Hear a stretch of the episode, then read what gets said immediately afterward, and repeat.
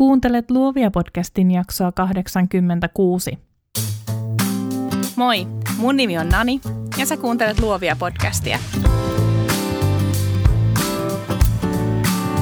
Luovia on podcast taiteesta, yrittäjyydestä ja luovuudesta, jota meistä kaikista löytyy –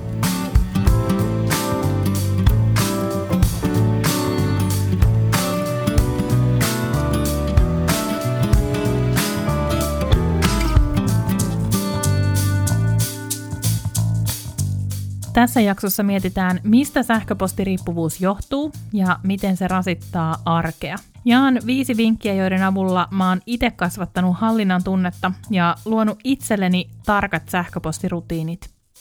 Jakson lopuksi mä kerron lisää sähköpostihaasteesta, johon oot tervetullut mukaan, jos suinkin haluat muutosta sun sähköpostin käyttöön. Tervetuloa Luovia podcastiin. Tarinankerronta on aina ihmiselle hyväksi.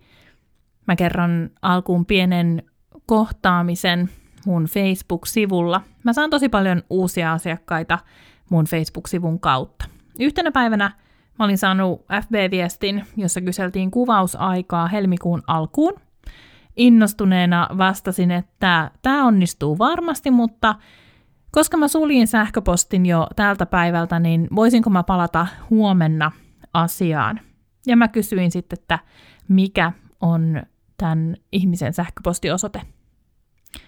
Tämä on yksi niistä mun vakiovastauksista. En mä sitä mieti, mä vaan kirjoitan. Ja yleensä mä saan vastaukseksi jotain tyyliin, sopii hienosti, mun osoite on tää ja tää, tai hei mäkin voin laittaa sulle sähköpostia. Nyt mä sain kuitenkin vastauksen, joka tuntui erityisen hyvältä, Asiakas, jonka kanssa tosiaan on nyt sitten kuvausaika puukattu, totesi vastausviestissään, että totta kai sopii, mun osoite on tämä ja tämä. Onpa hienoa kuulla, että sä kunnioitat näin hyvin omaa aikaasi. Näin ei tosiaankaan ole ollut aina. Sekin on varmaan hyvä sanoa rehellisesti. Enkä mä aina ole ruodussa tämän mun sähköpostini kanssa, mutta Ilokseni voin todeta, että suurimman osan vuodesta mä pysyn ruodussa ja mun sähköposti pysyy kiinni suurimman osan päivästä. Ennen kuin mä jaan mun parhaat vinkit, joita sä voit soveltaa sun sähköpostisuhteeseen, mä haluan esittää sulle viisi kysymystä. Ihan ekaksi mä kysyn sulta, että mikä näistä sanoista kuvaa sun suhdetta sun työsähköpostiin? Onko sun suhde sähköpostiin laiska, leppoisa, riippuvainen vai ahdistunut? Tai onko se jotain näiden väliltä? Toka kysymys on tämä. Kuinka monta kertaa sä tsekkaat sähköpostin työpäivän aikana? Ja tähän sun pitäisi pystyä arvioimaan jokainen silmäily, jokainen vilkaisu joka ikinen kerta, kun sä avaat sen kännykän sähköpostisovelluksen, vaikka et sä oikeastaan huomannut sitä avaavasi, kaikki mahdolliset jutut. Kolmas kysymys. Kuinka monta kertaa sä ajattelet sähköpostia päivän aikana? 10 kertaa? 50 kertaa? 100 kertaa? Arvioi kuinka monta kertaa sä ajattelet sitä. Neljäs kysymys on tämä. Kuinka sä haluat muuttaa sun suhdetta sähköpostiin. Ja viidenneksi, asteikolla yhdestä kymppiin, kuinka hyvin koet olevasi niskan päällä sähköpostis kanssa? Ykkönen on sähköpostini hallitsee minua ja kymppi on minä hallitsen sähköpostini täysin. Itse vastaan ehkä ysi. Mä laitan nämä kysymykset mukaan myös ekstra matskuun tuosta sähköpostihaasteesta, joka lähtee Luovia verkostolle tämän jakson ilmestyttyä. Jos sä haluat mukaan, me osoitteeseen luoviapodcast.com kautta liity. Kuten mä sanoin, mun oma suhde sähköpostiin ei ole mutkaton. Mä en aina ole kurinalainen, hillitty, riippuvuudesta vapaa tai mitenkään sinut sähköpostini kanssa. Mutta ehkä ei mun tarvitsekaan. Tärkeintä tässäkin, kuten kaikessa kehityksessä, on huomata ne asiat, jotka mä haluan muuttaa ja aktiivisesti hakea sitä muutosta, tehdä jotain. On tärkeää tunnistaa ne hetket, joita haluaa elämäänsä vähemmän, ja ne hetket, joiden määrää haluaa kasvattaa. Sähköpostikoukku on tosi konkreettinen esimerkki siitä, kuinka me menetetään meidän oman ajan hallinta. Mä haluan esitellä sulle aluksi kaksi ajatusta, miksi me annetaan sähköpostille niin valtavan iso rooli meidän työpäivästä. Eka ajatus saattaa olla sulle tuttu termejä myöten, ainakin jos olet joskus kouluttanut eläimiä. Soittaako operantti ehdollistuminen kelloja? Se on nimittäin mitä mainioin tapa opettaa esimerkiksi koiralle ihan mitä vaan. Se perustuu siihen, että vaikka nyt koira ymmärtää syy-seuraussuhteita. Eli kun se istahtaa, se saa palkkaa. Sen sijaan, että mä painaisin tai koskisin koiran takapuoleen saadakseni sen istumaan, operantissa ehdollistumisessa pointti on se, että koira hoksaa tämän jutun itse. Sitten se alkaa tarjoa erilaisia toimintoja ja mä pystyn palkkaamaan ne vaikka sanomalla zip just oikealla hetkellä tai käyttämällä naksutinta.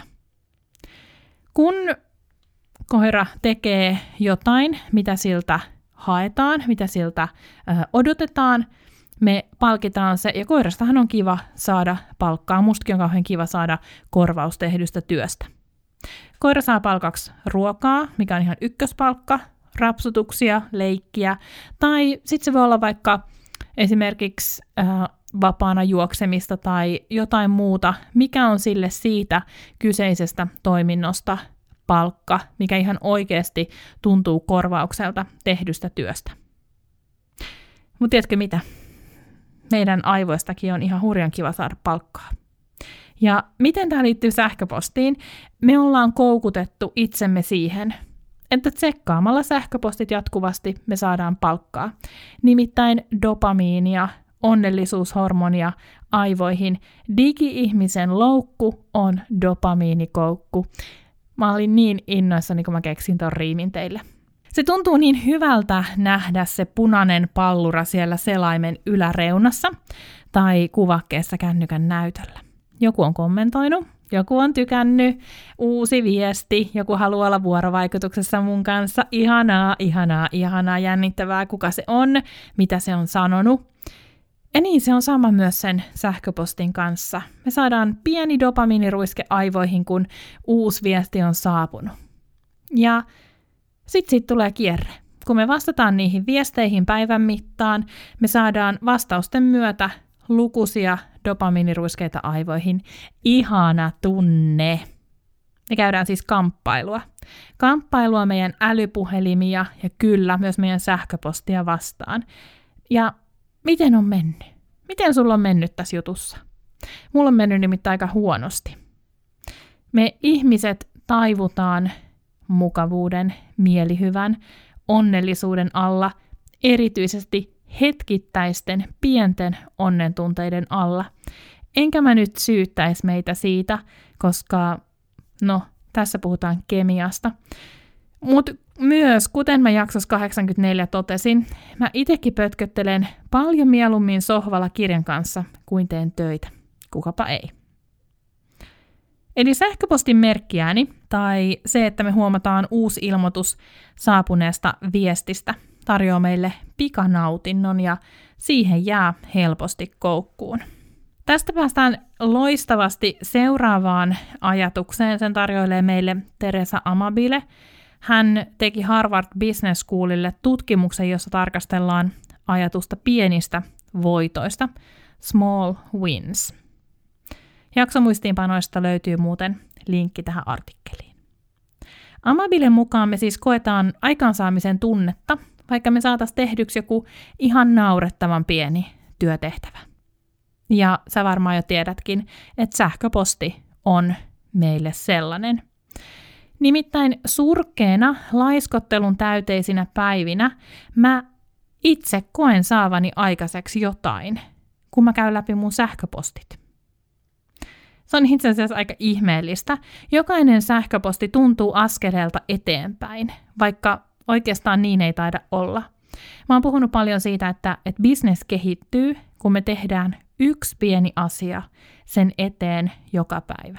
Mutta ystävät, sähköposti ei kuulu näihin. Sähköposti on semmoista mukatekemistä. Sähköposti ei ole yksi pieni asia oman bisneksen eteen joka päivä. Sähköposti on ylläpitotehtävä, pakko. Se on viestintää, joka kuuluu ihan perustuksiin. Jos sä haluat muuttaa sun suhdetta sähköpostiin, kokee enemmän hallinnan tunnetta, sovella näitä seuraavaa viittä vinkkiä. Kato, jos näissä on jotain sellaista, jota sä pystyt tuomaan siihen omaan arkeen. Näillä mä oon päässyt eroon sähköpostikoukusta. Oikeastaan me tarvitaan vaan tämä eka vinkki. Nimittäin se on simppeli, poista sähköposti puhelimista, poista tableteista, älykelloista, kaikista niistä laitteista, joilla sä pelkästään luet sähköpostia, mutta et juurikaan vastaa siihen. Mulla esimerkiksi on iPadissa Gmailin appi edelleen, sillä toisenaan kun mä köröttelen täältä Sipoosta Helsinkiin bussilla, mä hoidan mun sähköpostit. Mutta mä en käytäkään mun pädiä juuri mihinkään muuhun. Mun pädissä on näppäimistö, ja mä todella koen tekeväni sen asian, saavani sen asian päätökseen. Mä en halua suhtautua mun sähköposteihin niin, että mä vaan luen ne, mutta mä en vastaa. Eli kun mä hoidan sähköpostia, mä hoidan sen alusta loppuun. Tosi tärkeää. Nyt viimeksi mun sähköposti oli kuitenkin jäänyt puhelimeen meidän syksyiseltä Berliinin reissulta. Ja kun mä poistin sen, ei mennyt kuin pari minuuttia. Mä olin jo yrittänyt pari kertaa mennä tsekkaamaan uudet postit. Fiilis oli aika kamala. Mä tajusin, että mun sormet vaan lähti kohti Gmailin sovellusta, joka todella oli sen reissunkin ajaksi piilotettu sinne alimpaan kansioon. Poista sähköpostisovellus, vaikka et sä ajatteliskaan, että sulla on ongelma sähköpostin kanssa. Testaa. Ehkä sä yllätyt, ehkä et. Joka tapauksessa, kun sä poistat sovellukset, tarkkaile itseäsi. Mitä sulle käy? Koetko sä levottomuutta? pientä ahdistusta, hapuileeko sun sormi sitä tuttua reittiä sinne sovellukseen. Ystävät, liha on heikko, niin se on, ja on oikeasti tosi tärkeää ottaa selkeä pesäero ja poistaa ne sovellukset. Toki jos sä koet, että sulle riittää, että sä piilotat sen sovelluksen jonnekin tosi syvälle, tee se. Mulla se ei ole koskaan auttanut, mutta varmasti hyvin kurinalaisella tyypillä siitä on apua. No sitten kun me ollaan poistettu se sähköposti puhelimista, tableteista, älykelloista, miten meidän pitäisi sitten toimia? No toinen vinkki, tämä. Määritä itselle sähköpostiaika. Tämä saattaa aluksi olla tosi vaikea paikka, etenkin jos oot kurkkinut sähköpostia pitkin päivää tai täyttänyt sillä niitä tyhjiä hetkiä. Toisaalta, jos sä tunnistat nyt itsestäsi jaksosta, sä todennäköisesti saatat kokea myös helpotuksen tunteita, kun sä lähdet hakemaan sitä muutosta. Mä rohkaisen sua, tee se muutos nyt. Mä itse tsekkaan sähköpostit kerran aamupäivällä ja kerran työpäivän päätteeksi. Siis ei juuri ennen nukkumaan menoa, vaan joskus viiden kuuden aikaa, miten nyt milloinkin työt lopetan. Mutta yksi ilta mä mokasin. Mulla oli siis jäänyt tosiaan toi sovellus puhelimeen syyslomareissulta ja jostain syystä mä vaan ajauduin tsekkaa postit just ennen nukkumaan menoa ilta yhdeltä toista tai jotain. Ja siellä oli niin ikävä viesti. Huvittavahan tässä on se, että tätä kirjoittaessa mä en enää muista, mikä se viesti oli tai keneltä se oli. Mutta mä muistan sen tunteen. Mulle tuli niin levoton olo mä en halunnut vastata ihmiselle yöllä, ja yleensä jos mä saan jonkun ikävän viestin, niin mä haluan miettimisaikaa. Mutta niin ilta yhdeltä toista se jäi mua vaivaamaan ja se jäi varastamaan mun hyvää unta. Ja mä annoin sähköpostin varastaa mun unet. Miten typerää. Jos sulla on tiedossa joku lomareissu tai pidempi pätkä pois työpisteen ääreltä, hyödynnä sitä tässä, kun sä teet muutosta. Jos mä huomaan ottaneeni takapakkia tässä asiassa, mä yritän tehdä just näin. Mä lomailen tosi harvoin ilman sähköpostia. Mulla on lomavastaaja ja, ja mä tsekkaan sähköpostit siis kerran päivässä reissussa aina aamiaisen jälkeen. Mä käytän siihen noin vartin ja vastaan ainoastaan kiireisimpiin viesteihin, kuten nettisivun kautta tulleisiin johonkin lomakeviesteihin, mihin ei lähde sitä automaattista vastausta. Jos sä nyt ajattelet, että mutta kun lomallakin pitää katsoa viestit useammin, niin ei tarvitse. Ei todellakaan tarvitse. Ja kun sä palaat työarkeen, jatka samalla meiningillä. Kato sähköpostit kerran päivässä tai kaksi, ja ei koskaan enempää kuin 30 minuuttia kerrallaan. Mulle tulee tosi vähän sähköpostia, ja mä tiedän, että joillekin tulee tosi paljon enemmän, ja mä palaan tähän aiheeseen vielä tuossa loppujaksosta. Jos sä lomailet reissaat mieluummin ilman sähköpostia, silloin sä joudut soveltaa tätä mun vinkkiä. Ehkä sulla on kuitenkin loman jälkeen sen verran kiva fiilis, että sä mielelläs haluat suojella omaa aikaa ja onnistut siinä moodissa helpommin salli itsellesi vain rajallisen pääsyn sähköpostiin. Mä itse katon sähköpostit tosiaan aamupäivällä kerran tai aamulla kerran ja iltapäivällä kerran. Ja jos mä joskus katonkin vaan kerran päivässä, niin se ei haittaa. Mä oon, mun nettisivu lukee, että mä vastaan sähköpostiin 48 tunnin kuluessa, mutta oikeasti mä vastaan 24 tunnin kuluessa, mutta älä kerro kellekään.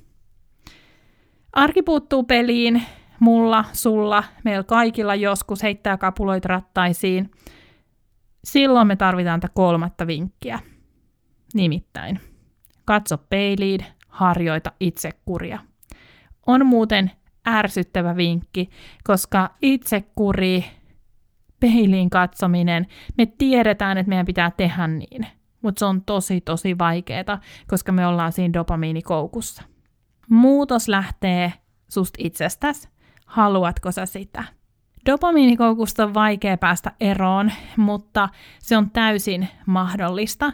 Ja muutoksen edessä poisoppiminen on ainoa tie poisoppiminen on ainoa keino sille, että me voidaan kehittyä. Se on edellytys sille, että me voidaan muuttua. Mä laitan jaksomuistiinpanoihin myös toisen linkin, nimittäin Eero Lehtisen artikkeliin. Hän on organisaatiokehittäjä ja tämä artikkeli löytyy Filosofian Akatemian sivuilta. Hän toteaa siinä muun muassa näin. Pois opimme tekemällä ja reflektoimalla. Voimme soveltaa luonnontieteestä tuttua hypoteesiajattelua ja pyrkiä luomaan kokeiluja, joissa meillä on vain opittavaa. Testaamaan, miten oletuksemme ja käsityksemme pitävät paikkansa tosielämässä. Ihan mahtavasti sanottu. Mä oon puhunut niin paljon testaamisen tärkeydestä. Jos sä haluat muutosta, niin ainoa tapa päästä uuteen pisteeseen on tehdä jotain toisin. Sun pitää testata kuinka käy, jos sä teet tällä kertaa toisella tavalla. Niin kauan kun sä teet kaiken samalla tavalla kuin ennen, mikään ei muutu. Mä jotenkin hyvin epätieteellisesti haluan ajatella, että meille luovan työn ammattilaisille olisi luontevaa se testailu, sillä me ollaan jatkuvasti kosketuksissa muutokseen meidän luovuuden kautta. Luominen on uuden tekemistä, vanhan kehittämistä, ja vaikka mulla ei ole mitään tieteellistä tämän ajatuksen tueksi, mutta jotenkin musta tuntuu, että testailu voisi olla meille aika luontaista.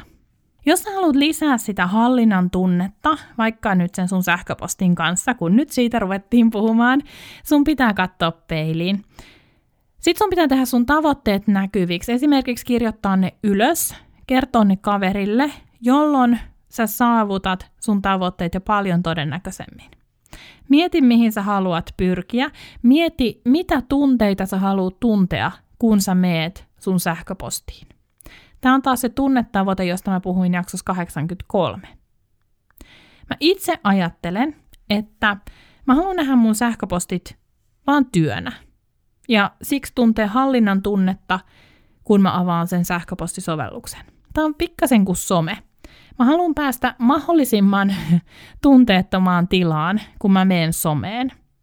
Mä haluan, että se on puhtaasti väline siellä on merkittäviä kohtaamisia, mutta mä en halua tuntea oikeastaan mitään, kun mä katson vaikka mun seuraajamäärää, tai kun mä katson mun menetettyjen seuraajien määrää, tai uusien seuraajien määrää. Ja tämä on myös tosi oleellista. Mä en ole ehkä puhunut tästä kauhean paljon, ehkä mä voisin tästä tehdä jonkun oman jaksonkin joskus, mutta tunteeton some on paras. Olen joskus sanonut, että some on parasta hajuttomana ja mauttomana, niin myös sähköpostikin. Ja miksi näin on? Mä ajattelen, että, että sähköposti ja some ne ei ansaitse meidän tunteita, koska ne on sitä peruskauraa, jota me tehdään päivästä toiseen, eikä meillä ainakaan yksin yrittäjillä ole varaa tuntea ihan hirveästi, laittaa koko ajan kamala määrä jotenkin tunne taakkaa ja panostaa tunteella jokaisen asian, mitä me tehdään. Ei. Ne täytyy olla välineitä, jotta me pystytään tehdä se meidän ydintyö paremmin. No jokainen tietää, että uudet rutiinit ei synny hetkessä, ne vaatii aikaa, eikä todellakaan sanottua, että vielä viikon tai kahden jälkeen saisit uuden sähköpostielämäsi huippukunnossa, mutta ehkä kahden viikon jälkeen sä huomaat eron. Ehkä sä koet jotain vapauden tunnetta kassajonossa, kun sä et siinä odotellessa enää käykään läpi sun työsähköpostia – Sun ei tarvi enää pitää mielessä, että hei nyt mun pitää vastata tuohon heti huomenna. Ehkä ei sähköposti pääse enää niin usein sun ajatuksiin, ehkä se ei onnistu luikertelee sun ihon alle niin helposti, niin usein. Se on mun mielestä yksi sähköpostin ärsyttävimpiä piirteitä. Jotenkin somekaan ei ole ollut mulle semmoinen sisältä syövä, kalvava kuin mitä sähköposti joskus oli kun mä mietin, miten paljon energiaa mä oon elämässäni käyttänyt just siihen, että mä yritän pitää mielessäni kaikki vastaamattomia viestejä ja niiden viestien aiheuttamia työtehtäviä. Tai sitten mä mietin, että kuinka monta metsälenkkiä mä oon antanut sähköpostin pilata sillä, että mä oon kaivannut puhelimen esiin parhaimman rauhan tunteen tyyssiassa, kun mä oon ollut. Mä tiedän, että mä en halua sitä enää.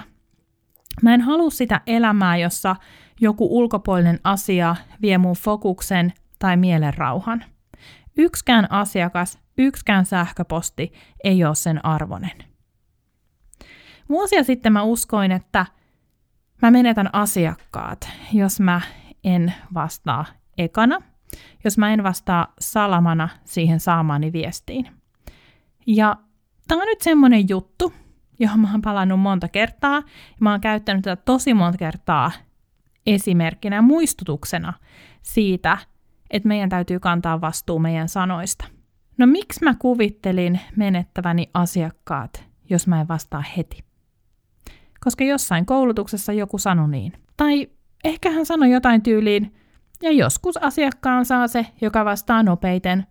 Tai kun mä vastasin hänelle, hän kertoi jo saaneensa paremman tarjouksen mutta kun kuulija ei välttämättä kuule sitä, mitä on tarkoitettu sanoa.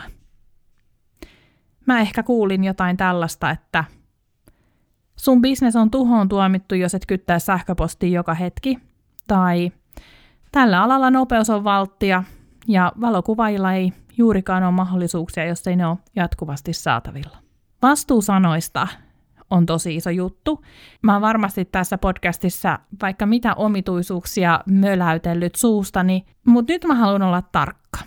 Mä en voi todellakaan sanoa, että mä ois koskaan menettänyt yhtään asiakasta siksi, että mä vastaan 24 tunnin sisällä, enkä saman tien. Mä en voi sanoa niin, koska mä en tiedä, miten asia on. Mutta jos mä menetän asiakkaan sen vuoksi, että mulla on pelisäännöt mun ajankäytölle, niin harmittaako se? Mä aloitin tämän jakson kertomalla siitä, että mun asiakas oli ylpeä musta. Hän oli ylpeä siitä, että mä asetan rajat omalle työlleni. Kumman asiakkaan saattaisit mieluummin? Asiakkaan, joka valitsee nopeimman, vai asiakkaan, joka on ylpeä susta? Mä toivon, että sä pääset kiinni siihen tunteeseen, kun joku on ylpeä sinusta. Se on aika hyvä fiilis. Mä toivon, että sulla on lapsuudesta tällaisia tunnemuistoja. Mä toivon, että saat kiittää sitä, mitä mä tarkoitan. Sillä just sen fiiliksen vuoksi. Ja just niiden ihanien asiakkaiden vuoksi, jotka valitsee sut sen takia, kuka sä oot ja mitä sä edustat. Mä rohkaisen sua tekee kaikkes suojellakses omaa aikaasi. Kun mä yritän pois oppia huonoista tavoista tai mä rakennan uusia rutiineita, mun on tehtävä usein joku edes auttava suunnitelma. Kun mulla on jonkunlainen suunnitelma, mun on helpompi tsempata itseäni ja onnistua, pysyä kiinni realismissa, olla rehellinen itselleni. Mä itse koen, että mulla on ollut tosi iso apu siinä, että mä oon onnistunut saamaan itseni kiinni huonoista tavoista juuri oikealla hetkellä. Kun mun tekee mieli tsekata sähköpostit sen asettamani sähköpostiajan ulkopuolella, mä kysyn iteltäni, että Nani, tarvitseeko sun kurkkaa mailit just nytte? Tai miksi sä oot menossa katsoa sähköpostit just nyt? Tai tähän kolmas on mun lempari. Mitä sä pakoilet just nyt? Omalla kohdalla useimmiten on kyse tuosta viikaksi mainitusta pakoilusta. Ja, ja tämä on mulle iso juttu. Mä oon tosi hyvä kiertää kuin kissa kuumaa puuroa niitä asioita, jotka on vähän vaikeita tai tylsiä tai isotöisiä. Ja silloin mun itsesäätely pettää. Kaikki itsekurin rippeet katoaa, koska mä oon, ja taas me palataan oppimiseen, koska mä oon sallinut itseni oppia sen, että on ihan ok tehdä jotain muuta, jos ei huvita tehdä käsillä olevaa asiaa, tai jos se tuntuu vaikealta. Ja niin mä löydän itseni pomppimasta taas eri sovellusten välillä tai suunnittelemasta loputtomiin jotain muutosta sen sijaan, että mä muuttaisin asioita aktiivisesti, tekisin vaikka sen yhden pienen jutun joka päivä mun bisneksen eteen. Sillä kun tavoittelee täydellisyyttä, voi aina lukea yhden kirjan, voi käydä aina yhden uuden koulutuksen tai verkkokurssin, aina voi tehdä jotain, jotta ei tarvitsisi tehdä itse asiaa. Tai jos mä oon vaikka päättänyt kirjoittaa tunnin putkeen ja vartin jälkeen mä jumiudun. Ja se jumi saa mut kiemurtelee tässä mun tuolissa ja ajatukset pomppii asiasta toiseen, koska niitä jotenkin liian vaikea ajatella. Mun on liian tuskallista pysyä siinä annetustehtävässä.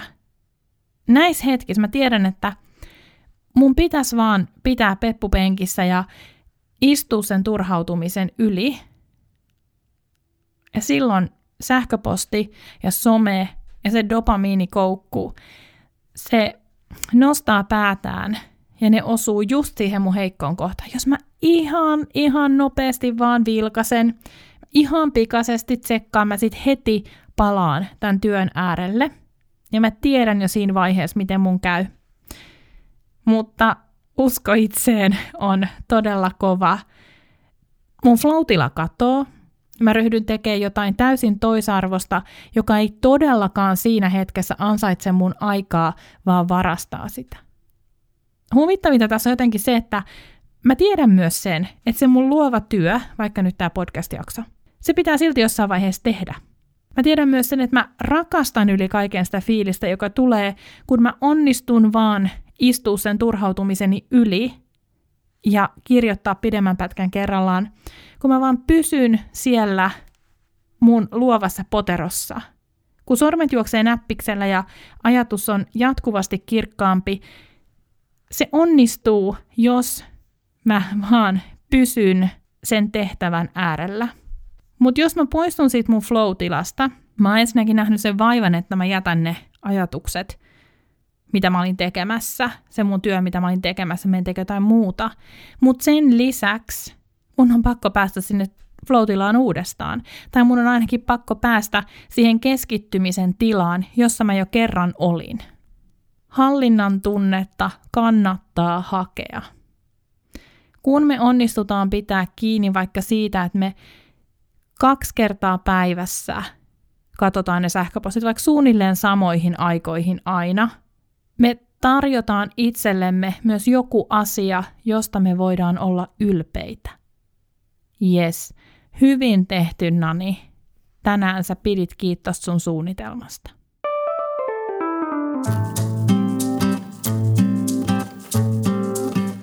Tästä me päästään neljänteen vinkkiin. Jumppaa sitä sun mielenmaisemaa. Loppujen lopuksi ei ole kyse sähköpostista, ei ole kyse somesta, ei ole kyse suunnitelmista tai toteutuksista tai siitä, millainen itsekuri meillä on. On kyse kunnioituksesta. On kyse siitä, että me kunnioitetaan itseämme työntekijöinä tämän meidän yrityksen ainoana työntekijänä. Me onnistutaan johtaa meidän työtä ja asettamaan rajat. Jos sulla on leväperäinen suhde sähköpostiin, sä varmasti tiedät myös sen, että se ei ole kestävä ja sä et voi jatkaa niin loputtomiin. Niin moni on sparrauksissa kertonut, miten sähköposti on mörkö. Kuinka joko pelottaa kirjautua sähköpostiin tai kuinka siitä ei saa mitään otetta – ja sitten on ollut niitä kertoja, jolloin me ei ole juteltu lainkaan sähköpostista, vaan me on juteltu nimenomaan siitä hallinnan tunteesta ja miten sitä voisi lisätä omassa elämässä. Mutta se muutos, se me ollaan aloitettu sähköpostista, vaikkei me siitä olla puhuttu, vaikkei välttämättä edes tunnistaisi niitä huonoja tapoja, mitä on itselleen sallinut. Sähköposti on tosi konkreettinen asia, jossa pääsee testaamaan sitä, kuinka hyvin johtaa omaa duuniaan. Mun mielestä mielenmaiseman jumppaaminen alkaa siitä, että me hahmotetaan taas ne tämänhetkiset haasteet, mutta myös se, mikä meille on tärkeää. Mitä se sähköpostiriippuvuus, sitähän nyt siis tässä, siitähän me nyt puhutaan, puhutaan asioista niiden oikeilla nimillä. Mitä se sähköpostiriippuvuus keskeyttää, mitä jää tekemättä, kun me mennään kurkkaan ne mailit, millaisia hyvän olon tunteita tarvet sekata postit tappaa. Kuten vaikka sen, että mä oon just ajatellut, että ei vitsi, miten ihanaa, että mä oon kävellyt nyt kolme varttia täällä metsässä auringon paisteessa, enkä ole katsonut sähköposteja kertaakaan. Ja sitten jostain syystä, 20 sekuntia tämän ajatuksen jälkeen, mä kaivan puhelimia ja me katsoa sähköpostit. Mitä hyvän olon tunteita sähköpostin vilkaisu tappaa? Yrittäjänä mä teen mun yrityksessä itse lähes kaiken. Mä teen työpäivän aikana paljon enemmän erilaisia asioita kuin mä tein koskaan palkkatöissä. Ja niin ollen mä jaan sen mun olemassa olevan kapasiteetin tosi moneen paikkaan, sillä kuten me tiedetään, yrittäjän arki on tosi sirpaleista – sitä hallinnan tunnetta on lisättävä keinolla millä hyvänsä.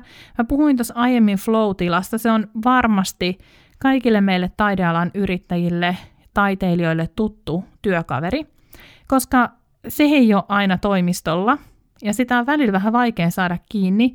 Meidän on parannettava meidän työpäivien laatua meidän on parannettava sitä meidän työympäristöä, jotta se floatila haluaisi tulla useammin toimistolle. Jotta me voitaisiin useammin tehdä töitä yhdessä floatilan kanssa, me ei voida jäädä odottelemaan inspiraatiota. Tämä podcast ei ilmesty kerran viikossa siksi, että mulla on valtava inspiraatio tehdä tätä.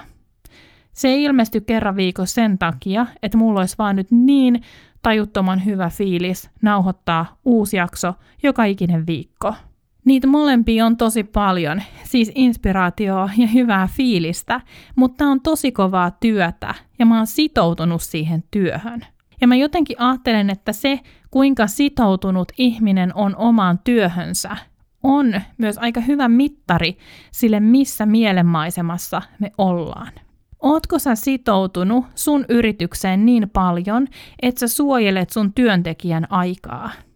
Oot sä sitoutunut sun yritykseen niin paljon, että sä teet kaikkes lisätäksesi työntekijän hyvinvointia? Ja sä tiedät, että mä tarkoitan sua. Sä oot samanaikaisesti pomo ja duunari, toimitusjohtaja ja palkansaaja – Tässäkin yhteydessä on hyvä miettiä sitä, millaiset rutiinit ja toiminnot on niitä, joita me jaksetaan vuodesta toiseen. Millaiset rutiinit on niitä, jotka kehittää meidän yritystä hyvään suuntaan. Olisiko tänä vuonna aika jumpata mielenmaisemaa sellaiseen suuntaan, jossa sun oma hyvinvointi lisääntyy ja samalla hallinnan tunne sun työstä kasvaa. Mä en halua lopettaa tätä jaksoa tähän, vaan mä haluan antaa vielä viidennen vinkin. Tämä liittyy vähän eri asiaan, eli sähköpostikäytökseen, siis siihen, miten me kommunikoidaan siellä, tai mikä nyt on eri asia ja mikä nyt liittyy mihinkin. Ihminen on kokonaisuus ja ainakin mä itse voin paremmin, kun mä en yritä erottaa työtä muusta elämästä, ainakaan keidontekoisesti. Sä oot varmaan jo kuullut, että Luovia podcastille on tulossa verkkokauppa helmikuun lopulla. Nyt on ihan kauhea tohina päällä ja mulla on niin paljon kirjoitustöitä, että ei ikinä ole koskaan ollut sellainen sauhunäppiksellä. Mä oon maininnut, että sinne tulee myyntiin muun muassa sähköpostipohjia, jotka nopeuttaa ja tehostaa sun sähköposti workflowta. Ja koska noita pohjia kysytään nyt monta kertaa viikossa, mä sanon suoraan, että luovia verkostolaiset saa mojovan alekoodin verkkokauppaan. Jos sä et ole siis vielä mukana, liity mukaan. Mutta ei nyt siis sen enempää noista kaupan sisällöistä. Kyllä, palaan aiheeseen joskus. Mutta noi sähköpostipohjat on siis mun itseni yksi tärkeimpiä työkaluja siihen sähköpostin hallintaan. Kaikista surkeimpinakin päivinä se, että mä tsekkaan postit vaan kahdesti päivässä ja se, että mulla on valmiita ja laadukkaita sisältöjä, jotka pitää vaan personoida, auttaa paljon. Se auttaa siihen, että mun viestintä pysyy aina tietyllä tasolla, se, että mun palvelun laatu ei vaihtele asiakkaasta toiseen. Eli Tee itsellesi jonkunlaiset pohjat sun vakiovastauksista ja hyödynnä niitä. Tallenna ne johonkin kätevään paikkaan. Hyödynnä niitä kerta toisensa jälkeen. Säästät aikaa ja sä pääset pian siihen 30 minuuttia kaksi kertaa päivässä. No toinen semmoinen seikka, joka auttaa sua viettää yhä vähemmän aikaa sun sähköpostissa, on totta kai se, että sä et jää hinkkaa jokaista viestiä. Mä olin muutama vuosi sitten hauskaa yhden hyvän ystävän kanssa, kun me vertailtiin meidän sähköpostityylejä tai miten me vastataan sähköpostiviesteihin. Me käytiin läpi sitä, että kuinka kauan aikaa me käytetään yhteen viestiin ja mietittiin, mitkä kohdat erityisesti saa meiltä huomiota.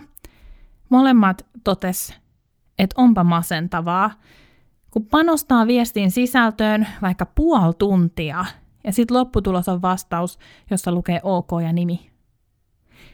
Tästä keskustelusta asti mä oon pyrkinyt olemaan tosi tehokas, lyhytsananen ja varma. Tehokkaan ja lyhytsanaisen viestinnän sä tunnistat, ei turhaa miettimistä, vaan ennemminkin tykittämistä. Lyhytsananen tarkoittaa siis sitä, että jos muut kysytään kyllä tai ei kysymys arkisesta asiasta X tai Y, niin mun ei tarvitse jaaritella mitään muuta kuin se mun vastaus. Sopii, kiitos, nani. Kohteliaisuus on suola, joka löytyy kaikesta viestinnästä, mutta mun ei tarvitse toistaa semmoisia päälle liimattuja kiitoksia viestistä toiseen. Niihin menee turhaa aikaa. Mutta mitä tarkoittaa varma sähköpostiviestintä? Mä uskon siihen, että sähköpostiliikenne vähenee huomattavasti, kun viestintä on proaktiivista. Ja näin sain tämän sanan tähänkin jaksoon ympättyä. Eli kun me kerrotaan asiakkaille meidän asiakaspolun kaikista vaiheista, tai ainakin seuraavista vaiheista, etukäteen, me saadaan vähemmän kysymyksiä, eli vähemmän sähköpostia, meidän ei tarvitse reagoida niin moneen asiaan. Iso, iso, iso sähköpostin vähentäjä mulla itselläni on ollut mun kotisivujen teksti kun se on tarpeeksi informatiivista, meidän ei tarvitse vastaa aina samoihin kysymyksiin. Kunnioita sun omaa aikaa niin paljon, että sä mietit etukäteen syy-seuraussuhteita, etkä tee asioita vaan sinne päin, vain joutuaksesi korjaan ne myöhemmin. Mulla on kaikki mahdollinen kuvauksiin liittyvä sanottu mun, mun kotisivuilla – totta kai joskus joku ei ole huomannut, että siellä on täyshinnasto. Joskus joku ei ole huomannut, että okei, siellä kerrotaankin matkakuluista. Ehdottomasti mä vastaan kohteliasti ja aina ohjeistan sinne ja pyydän kysyä lisätietoja, jos, jos joku jää epäselväksi. Mutta kun mä oon laittanut kaiken mahdollisen tiedon sinne, kun mä oon miettinyt, miten mä haluan asiat ilmasta, kun mä oon miettinyt, kenelle mä siellä nettisivuilla puhun, niin mun sähköpostimäärä romahti. Ja totta kai samalla myös buukkausprosentti kasvoi, koska ne ihmiset, jotka otti yhteyttä, oli melkeinpä sit niitä, jotka todella halus varata kuvauksen mun kanssa. Kiitos, että sä kuuntelit tämän Luovia podcastin jakson. Kun tämä jakso ilmestyy, mä lähetän luovia verkostolaisille sähköpostia. Hehe.